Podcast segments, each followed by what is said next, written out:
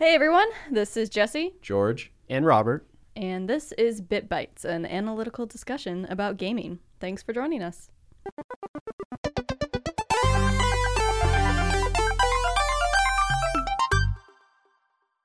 This past week in the news was a pretty big uh, shuttering of a company, Telltale Games. So, Boo. boo. Tear. One tear. one lonely tear. Um, I don't know about you guys, but I've only played a little bit of The Wolf Among Us, and the little bit I did play, I very much enjoyed. Even though I haven't played much of their games, I can definitely appreciate their story driven content. Um, so this is definitely sad news to hear. Yeah, I played a section of, I didn't play it in its entirety, but I played a pretty good portion of their first Walking Dead release on someone's laptop in an apartment in Washington, D.C. at a conference when we were supposed to be doing something else. And there might have been alcohol. But I remember it being really different than any other games I had played. And I appreciated it for, I mean, I place high value on trying to do new things as part of why I'm such a big Nintendo fan. But I did really like that game for that reason. It was very heavy on storytelling, but even in the way you interact with the game and the mechanics, it was refreshing in the way that it was new. So Yeah, I played a demo of the first episode of Tales from the Borderlands Hmm. because I had heard a lot about Telltale, but I hadn't really like played their games because one, it was different in a good way um, on how they chose to take on like the whole adventure genre and stuff and do like a different style than what's been done before. And I was really surprised at like how one well made it was like production value but the story was also that they were telling was really really cool too um, but being as the particular style it was is not really my particular flavor of gaming and so i didn't really pursue it anymore yeah, same here. I, I think when I played at the time, I didn't have a PS4, so then once I got a PS4, I was a little late to the game, so did not cross Literally. my mind. Literally. Sorry.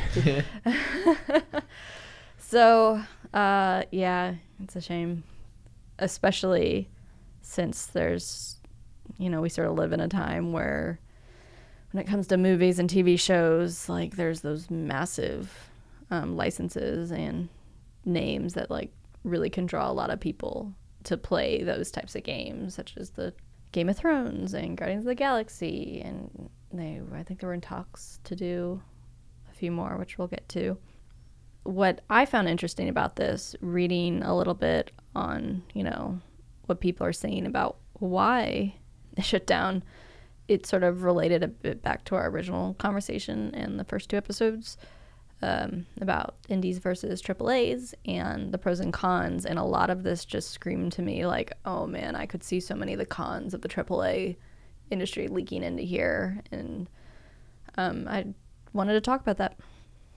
Okay, so Telltale has a reputation in the gaming space for doing things a little bit differently.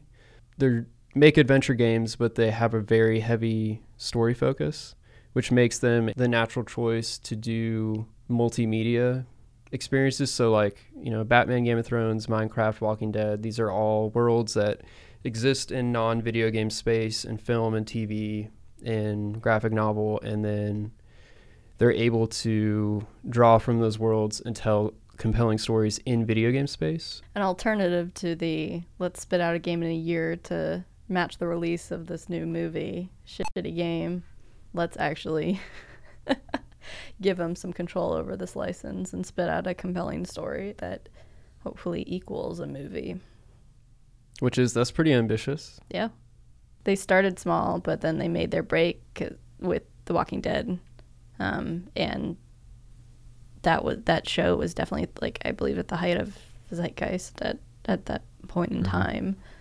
Um, yeah, so showing that they could be successful with taking an existing property like that that's popular, than bringing it into the game space. I think that that was their launching off point, and that's great. Allowed them to make um, The Wolf Among Us, which was based on fairy tales, but I would say a piece of original content. They made a big impact. They did something new, and they did it well. Yeah, and I think even though they're writing off of these large movie and TV licenses, they're they're taking that indie approach to it, and I'm reluctant to call it an indie company because you know the people that founded this company came from LucasArts. They already had their feet wet. They're also a much larger company than I think most indie studios are. Yeah, they sort of came in with a game plan, but uh, just because of the originality of the gameplay and the way they tackled gameplay just differently than your typical triple A's Mhm. makes me feel like it has, you know, indie influences in it. And I think its focus on the craft and telling a good story definitely rings indie to me. Okay, let's go back in time. According to a combination of sources, this is kind of just a condensed version of what happened at Telltale. And this is not us saying that this did happen. This is just our best guess at it. And we're going to make some observations based on this information. So be prepared for inconclusive data. All right. That's what you come here for. Uh, Not the our- whole yeah. story. Who wants part that? of our understanding of a Yeah. story?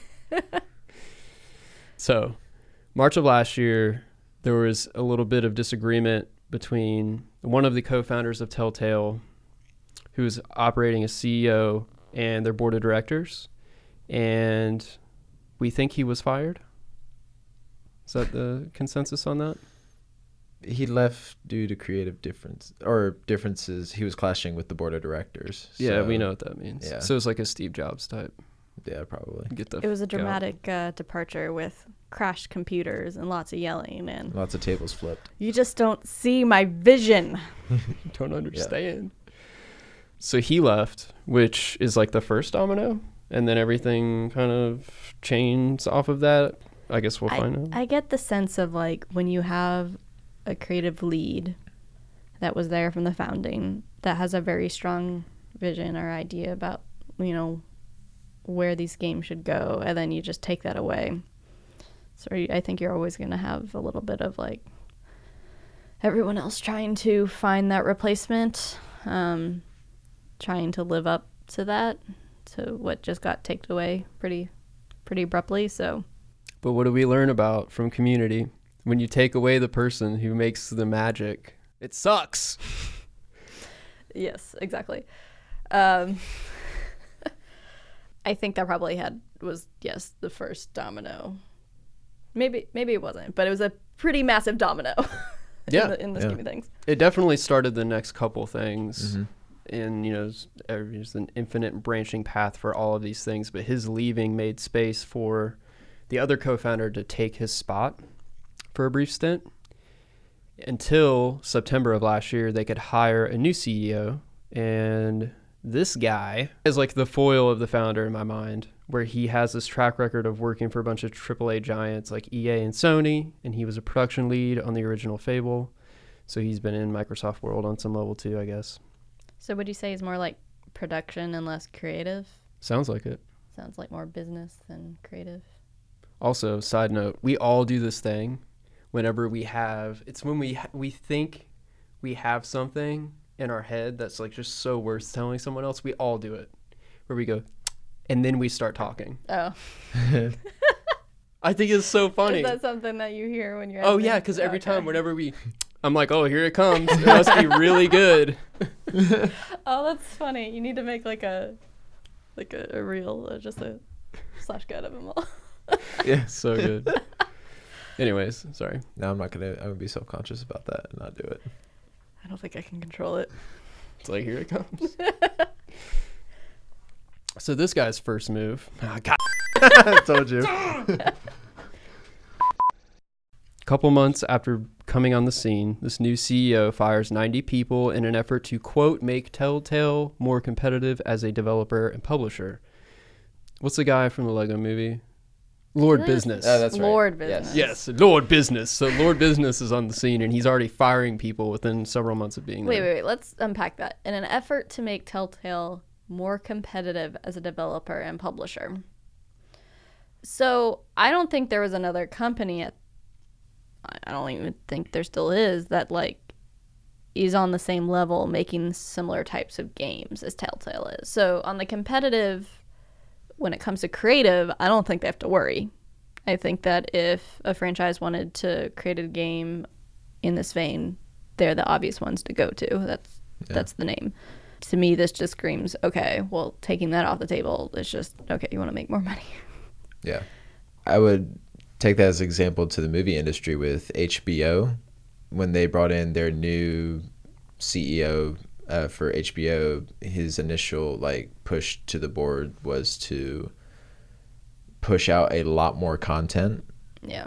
and streaming service and all that kind of stuff, which had people pretty upset about you know losing the you know because they're basically the the premium version of you know TV shows and you know television You're not going there for quantity. You're going Right. for quality And sex. and sex and, and violence. um. So, you know, what this was 2017. If I remember correctly, there's still there were like lots of deals on the table. There was lots of like n- new, potential news about, you know, oh look at this next big franchise they're working with. I feel like Guardians of the Galaxy came out in the past few years. I believe like oh my gosh that's big, right? Avengers is big. Um, same with Game of Thrones, and it's like if you're gonna keep taking on these giant projects, you need to keep these people. like you're just, are you just expecting the rest of the employees to spit out the same amount of work, ninety less hands on deck? Yeah, but there's money to be made. Yeah. God, Jesse, you have to make a profit. It's all about business, capitalism. No, you're totally right, and it does double down on the point that George made earlier, which is that they, on some level, they do have a corner of the market in a way, like within the gaming sphere. It's like you know what you're going to get when it's a Telltale branded game because that's what they do. Who's threatening the Yeah. space that they occupy? Mm-hmm. They're just growing. It's like like you're saying, you're getting all these new IPs to work with. It's like Yeah. so we're gonna fire people because why? Yeah. it's to push people. It's yeah. It's a very, in my mind, sleazy way of operating. Mm, sleazy. That's a good word. Well, you know that leads into okay, you guys have to work overtime to still meet the same deadlines The same amount ex- of pay. same amount of pay that we expected earlier. I mean, we're sort of just extrapolating. Yeah. We don't really know, but you know, uh, that's what. In our fictitious yeah, mind of yeah. what this world looks like for them. But like we talked about in the original episode, crunch mode is a thing, and the video game industry is known for having this be like a norm. It's like this is the norm. If you don't like it, leave. We'll have someone else fill your spot. It punishes those that really respect the craft and want to put out good work because they're going to be there. They're going to be there working that crunch mode as long as possible. There are many shocking claims that employees worked as much as 18 hours a day for weeks on end. And I, I have a friend in the game industry as well. That's very true for for her. It's sort of like coming from up high. Like, hey, there, there's like certain months of crunch mode, and when you get into the year before a game's release, that's it's like constant crunch mode, and I feel like you're just gonna burn out your best people. And then you start your own indie development studio.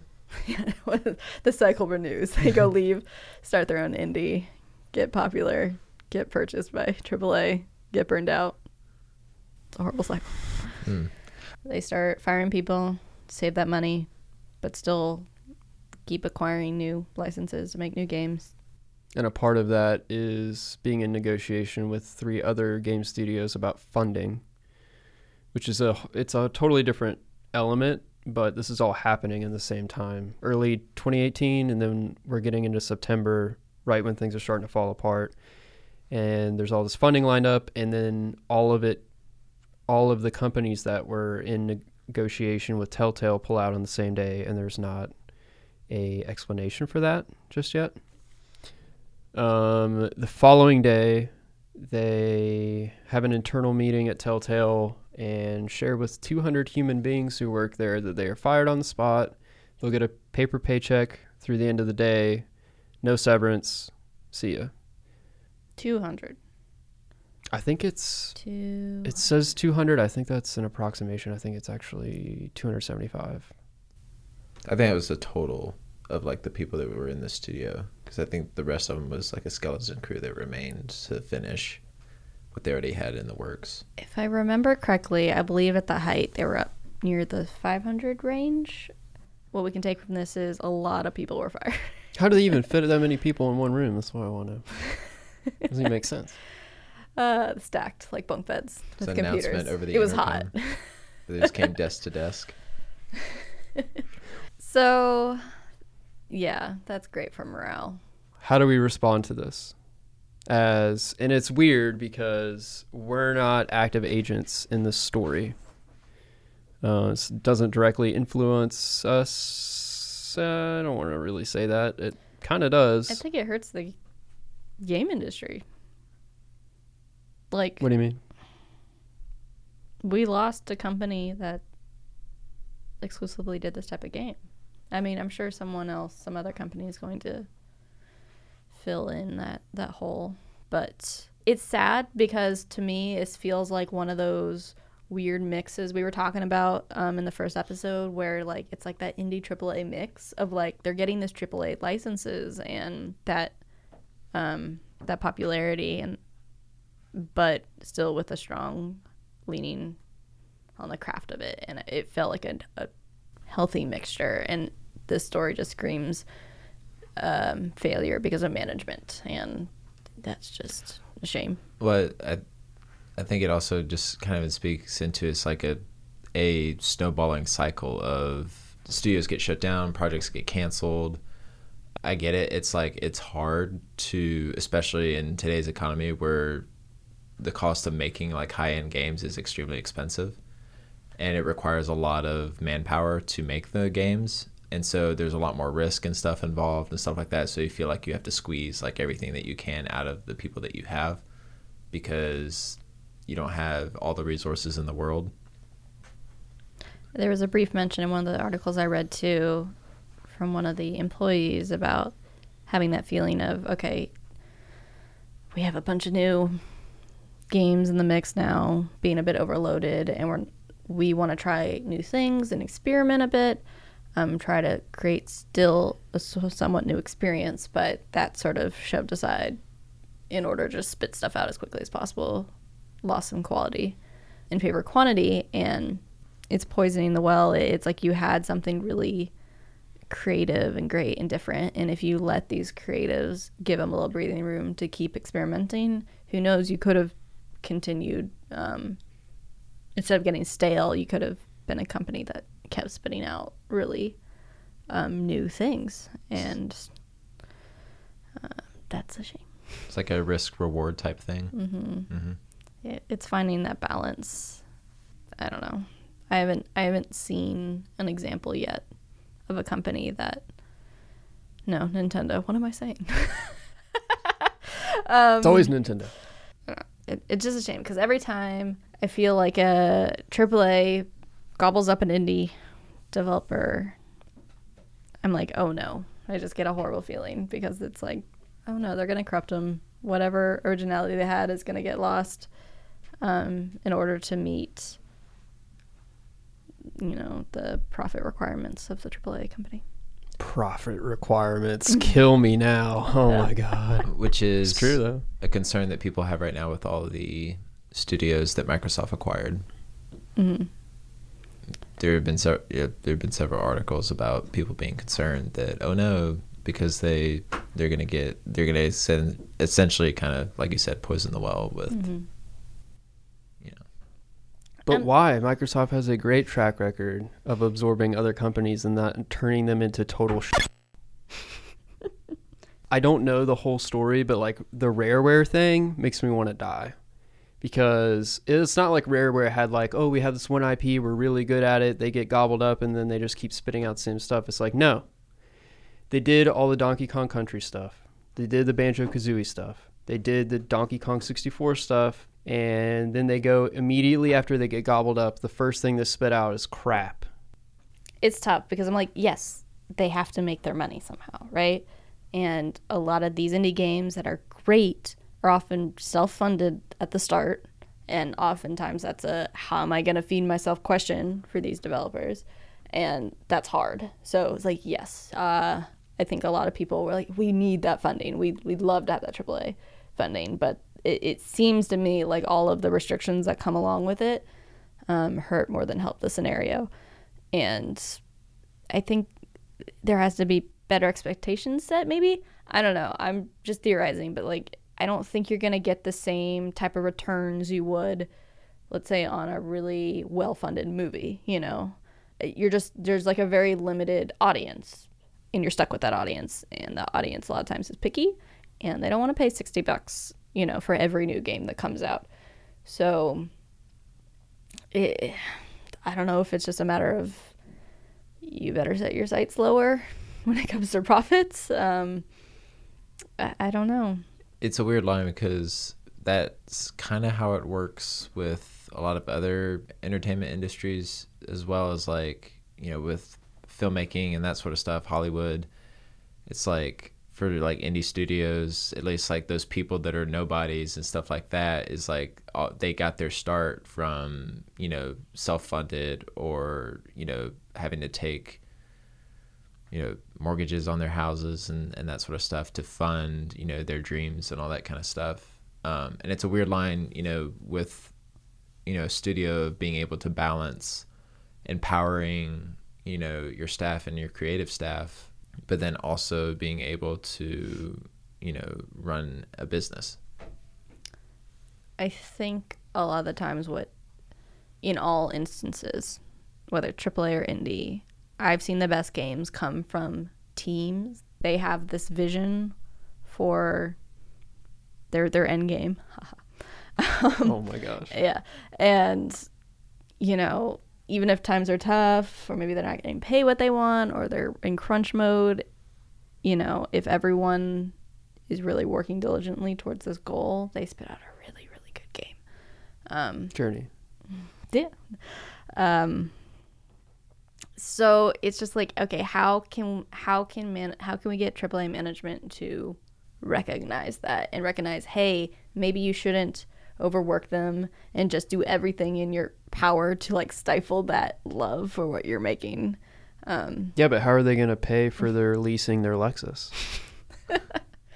I They have it- seven kids. How are they going to feed all their kids? I think it's a combination of what you're saying, but I think it's also a combination of like they don't know what it takes to make these games. Mm-hmm. I think that's an issue too. Is it's like yes, there is the money greed thing, but then there's also kind of a disconnect from like oh wow, I never thought that you know you had to spend X amount of hours doing this one small task, which you would think oh that probably takes you know a few minutes to make. Well, stop being an arrogant dick and assuming things that you don't know and get someone to do that job and fill in that space and inform you accurately. That would be a good place to start. yeah, but it goes back to the greed thing of being like stubborn and all that kind of stuff. Oh, I don't want to hire someone that can make my company run more efficiently and make better things come out of it. I feel like we've hit a sore spot. Yeah. Uh, no, it's it's true though. Like, and this gets tougher the bigger the teams get because you need more people that do that little thing that make that one thing. They're one tiny cog on a massive machine, so it multiplies very quickly. But there does have to be an accurate assessment from the beginning of like how long is this going to take? We need realistic timelines. Um, hey, if the money, if the funding's not going to cut it, or you don't think the returns are going to be that good, okay, what are some alternate revenue streams we can make from that? If that's DLC or whatever, you know, the industry's trying to figure that out right now. I thought Telltale was interesting because, uh, correct me if I'm wrong, but a lot of their content was released on an episode basis. Seasons and episodes. Yeah. Um, I thought that's very interesting because it's like, it seems like a, I don't know for sure because I don't know anyone that's worked on these games, but it seems to me like a, don't worry, you don't have to wait years and years for the content. You'll get it, you know, multiple times a year. Here's, it's almost like have faith that the next one will be just as good as the one we provided. Which, interesting enough, uh, Fable 2 had a somewhat of an episodic thing too. where you could buy the game in pieces. I just thought it was interesting side note Hmm. How about that connection? because it wasn't the the former CEO was part had experience or no the current CEO. That's like the guy. I think that person is still acting CEO. Yeah. Yeah. I wonder if the episodic nature of it all um, helped or hurt Telltale when it came to making a profit. Like, did people get bored after a while, or did it hype up people to buy the next episode? Well, this might be extrapolating a little bit too far, but something I hear in what you're saying that I've noticed in some other spaces to be true most of the time is there's an inverse relationship between predictability and doing things well. And in terms of quality, especially, that seems to be the sacrifice there is like if it's predictable, it's predictable because there's not any risk associated with the production of this thing, or there's a very it's mitigated to the level of where like there's not enough to make it be a actual creative process or product or whatever. I don't know. That's not like a hard and fast rule or formula or anything. It's not a omen, but I have seen that to be true. So I wonder if that might be part of it too. Is like if that strategy was designed to accommodate the reality of the process, Mm-hmm. but in a from the perspective of someone who's interested in having business predictability long term. Yeah. Because that sounds like that might be part of what that was. It seems to me like if you're building something on a season basis or funding it on a season basis, like, okay, well, this season's going to have five episodes, so we're locked in for those five. But if by the fourth and fifth episode they're not selling so well, well, guess what? We didn't invest in six seasons up front. So I think that's a clever way of going about it. Um, potentially, I think it only works in this type of scenario though where it's story based like imagine trying to split the legend of zelda up into like four dungeon packages um Nintendo would never do that. don't hurt us nintendo um yeah So there's another element of the Telltale story, which is a legal one. Mm. One of the employees did take legal action because Telltale is based in California, and it is totally illegal to do what they did. You can't do a mass firing without 60 day notice. It's written into their labor laws at the state level. So specifically, there is. I'm not being a lawyer. I'm just citing something. oh disclaimer we're not lawyers No, not even. I did really bad in my law class. Um, it's called the WARN Act, and apparently one of the stipulations. That's a very technical law term. Um, you can't lay off the majority of the staff without a 60-day warning. Mass firing, sorry. That's. But then it's like they've gotten into this like never-ending you know, development hell table match in litigation where it's like, uh, detailed, da, da, da, da, da, but it's like, it's pretty obvious based on how the law is written that it's designed to protect people from this exact thing that they did. they should have done it in 90 people increments Oh my Oh my God, God. Jesse, you should never be in management. You're evil. no, but it does. It's it's interesting to me because um, even with those laws in place, it's like they still get screwed. Mhm. or like at this point in time they're still getting screwed they haven't gotten severance it's just kick out the door no time to plan for anything it's like i would imagine some of those people probably are married and have children yeah and this is at least in s- part of what they were doing to provide for them Mhm. so i don't know this just brings in kind of like a bigger conversation while we're on the topic of creatives in business Well, I'm gonna make a big leap here.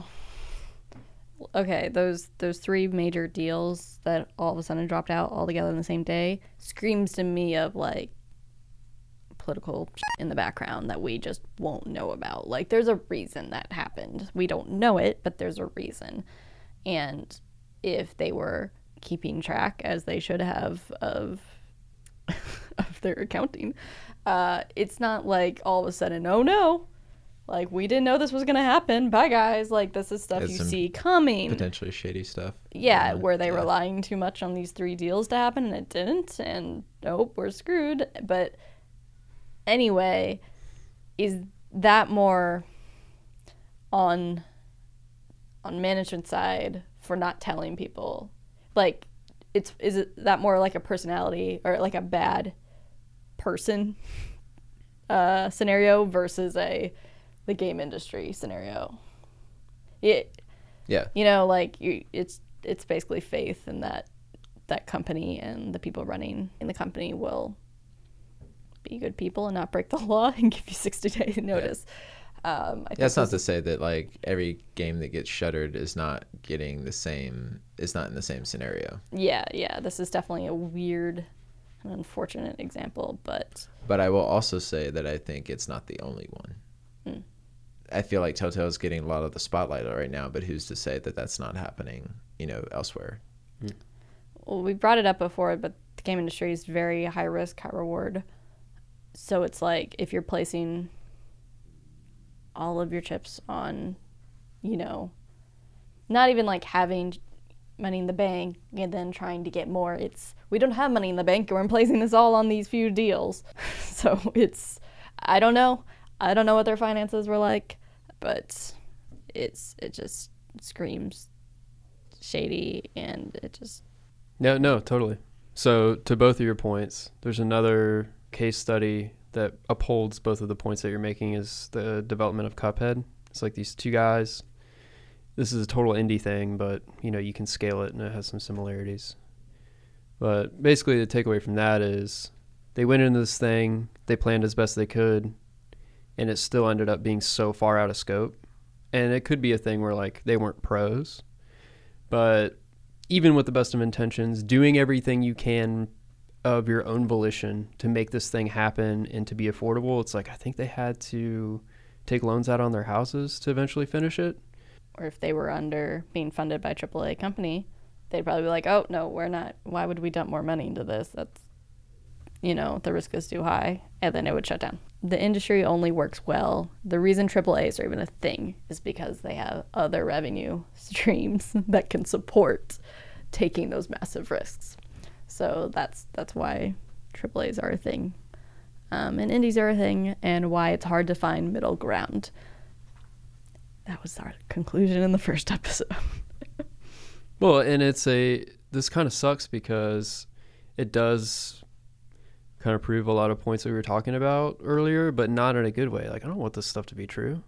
It Yeah. sucks. Like the actual tangible outcome of this at the end of the day, like that is super depressing for me because it's a it's something coming true that I highly suspected and that I have been afraid of for myself.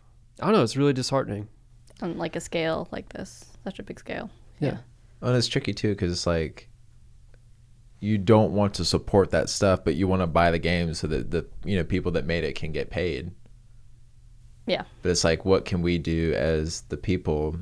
I mean, I guess like what you know we're doing now is like you know discussing and bringing it you know Labor union, to the front. video game, labor union. Mm-hmm. Mhm. a federal level. Uh, essentially, yeah. This isn't abnormal necessarily. Like the working conditions that these people described were not abnormal. It's accepted, and uh, they're gonna keep squeezing every penny they can out. At any, Yeah. I mean, not even money, just every hour of the these developers' lives. well, so tell me what you think about this. On that note, is like mid 19th century when people are all working in factories with like crap on the floor and the working t- conditions are terrible. They're over being overworked and there's children next to them. It's like okay, we got to do something about this. Mhm. But because the labor that they're doing is physical, they can draft up these labor laws that are very s- explicit. They're very literal, and they're like women and children. You can't treat them the same because of these things and you can't have like dead stuff in the same place where people are working because that's bad for them. There's this thing called disease and whatever. So they set up all this stuff. And yeah, it gets modified over time, but it's like now it's weird to talk about it, but like in the scope of the entire history of everything that we're aware of, computers happened yesterday and everybody goes to work and sits on their at a computer all day. That's a huge overstatement. Most people go and sit on a computer all day. So it's like, oh, well, it's like that's not very physically taxing to sit down in the air conditioning and type and click. Makes it more difficult to make a strong case about these specific kind of like because we do the same creative stuff. Like we go out in the field, but Jesse, you spend most of your day doing this, yeah? Mm-hmm. And to top it off, the people uh, that we're talking about and the creative creatives tend to enjoy what they do. Like they went and they they like making games, they like animating, whatever.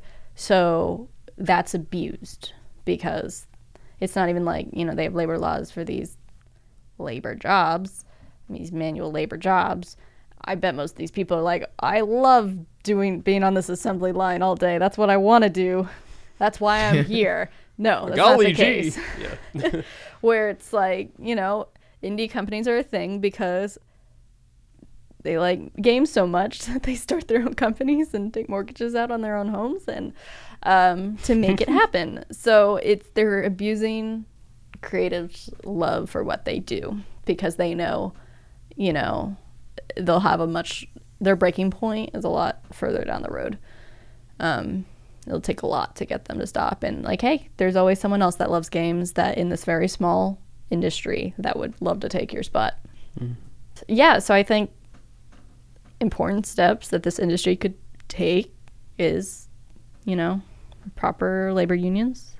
I think us as consumers need to purchase the games we like. We have to think of ways that we can support the people creating the stuff we love. yeah, agreed. I don't know if there is like a per se solution now, but I think it's like we're, you know, people are thinking about it and considering, you know, what is a way, or at least from what I know, it's like I don't really know of a way like to invest in a developer other than like buying their games or to support the people that are making the games other than you know buying their games. And then you know speaking out you know in the little space that i have say hey this is not okay you know? And even you know people that you know publish articles and stuff like that are you know saying that stuff now you know too. Now it's in hindsight of what you know has happened with telltale. My hope is that it doesn't just like stop here that people are starting to see you know what's happening with the toxicity of the gaming world and the gaming industry but i'll also raise a point too. It's just like it's not just happening with the gaming industry. You can take any sort of mass media hierarchy. You've got the same problems happening. Anime is kind of a similar scenario to gaming and where things get canceled or get closed down you know pretty abruptly or quickly and stuff like that. And there's this kind of constant change and flux based on popularity and all that kind of stuff. And it's a thing where you're paid very little for the stuff that you do, and you're expected to work, you know, six ish days a week, you know, over 10 hours. And it's like, you know, Anime and games both, I think, are industries that you have an extremely high amount of investment in hours, like work hours on the front end, like animation, like frame by frame. It's crazy, like the amount of work you have to put in. Um, same with games. I'd, I'd say the same with movies too, but if you do a direct side by side comparison, you're not drawing out every frame of that movie. You go, you invest in the film crews, and you know you need a giant crews for for well shot things. But yeah, even that, I would say, I would say that's easier um, than something that's hand animated or requires the amount of development time that games do. There's definitely something to be said about stuff that has to process through computers and stuff like that based on how the world works and how systems work right now is like it's very time consuming Yeah. As opposed to music, which is just like Yeah. so easy. hmm I mean, don't you just sit down and just spit something out on paper? Yeah, you just show up, you play a couple things, it's like, oh, there's an album. Well, then you also have to think too the amount of money people are willing to pay for that end product, like how easy it is to stream anime for free without buying those DVDs after the fact. Uh, movies a hell of a lot cheaper than a game is when it comes out. I personally know I'm going to get a lot more playtime out of a game and that the $60 is I'm getting a really good bang for my buck if I'm getting the right game than I would a movie. But uh, majority, I, I think a lot of people aren't willing to invest in a console and then a $60 game every time it comes out and however many controllers and so on and so forth. Um, it's easier to make a family night and of going to the movies. and it's been around longer too. So it's it's tough, very tough. Mm-hmm. All of that to say that people aren't ignoring it, but it will get to a point where it's just like, okay, yeah, things have to change. My hope is though that this pushes people to see what's really going on out there under the hood. Production managers, if you're listening, listen to your creatives, appreciate your creatives, nourish them. They will bring you money They're the unsung heroes. if you let if you let them be. If any of you all have opinions or magical solutions to this scenario, let us know. We're interested. Well, that's all the time we have for this week. See you next time.